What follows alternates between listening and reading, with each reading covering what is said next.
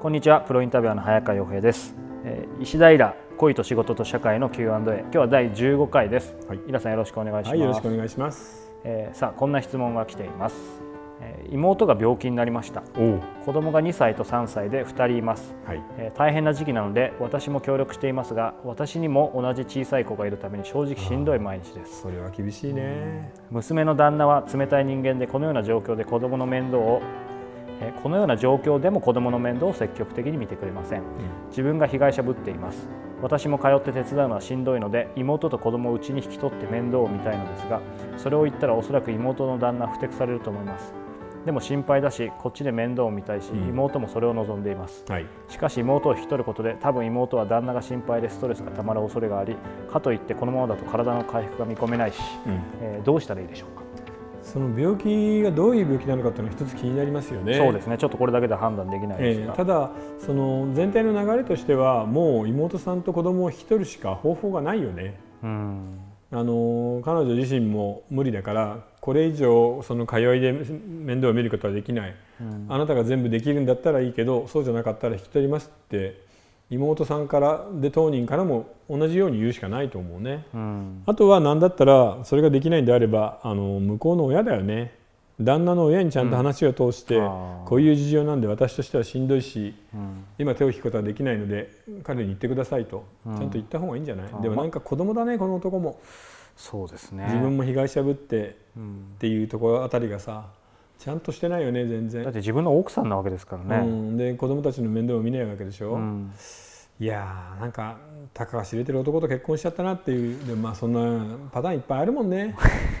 実際には例えば難病系の病気で、ね、家族でみんなで力を合わせて戦うみたいな家は半分で残り半分は壊れちゃうんだよね。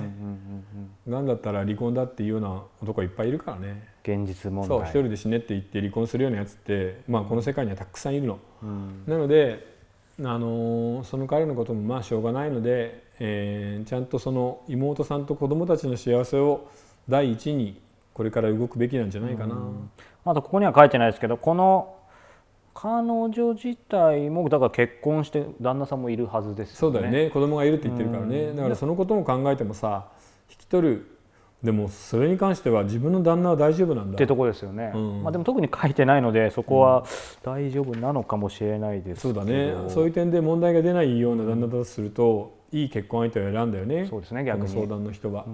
うん、一つ気になるのはその多分妹は旦那が心配でストレスがたまる恐れがありっていうことででもそれはさあの逆に妹さんの方がずっと病気療養中なんだから、うん、何日かに1回家に行くぐらいのことでいいじゃない、うん、その簡単な家事だけ面倒を見てあげるっていう多分洗濯とか何もしないだろうから、うん、洗濯と掃除その日のご飯をパッと作って帰ってくるぐらいのことを週に1回か2回やるぐらいだったらいいんじゃないの、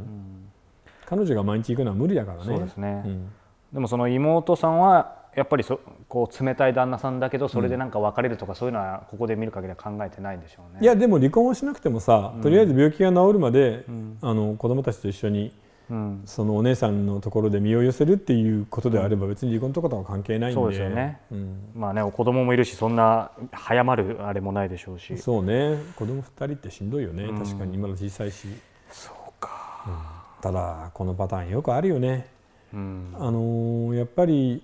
大人でちゃんと仕事をしているのに中はすごく幼いっていう男って多くない？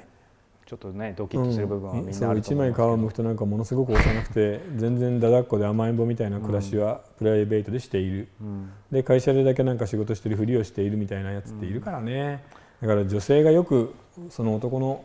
ダメなところを見てから結婚しないといけないなっていうのはあるよね。あとよくね女性が男をガキに見えるっていうのも、まあやっぱりそういうことなんでしょうね。いや感情的に成熟してない人が本当に多いよね。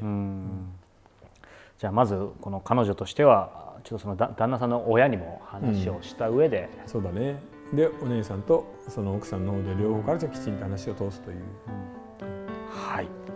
ということで今日は第15回でした、えー、この番組への質問そして、えー、メールマガジン石平ブックトークの方でも質問を募集しています。こちらのメールマガ初月無料ですのでぜひチェックしてみてください。石平公式サイトの方からよろしくお願いします、はい、ということで今日は第15回でした。皆さんありがとうございました、はい、ありがとうございました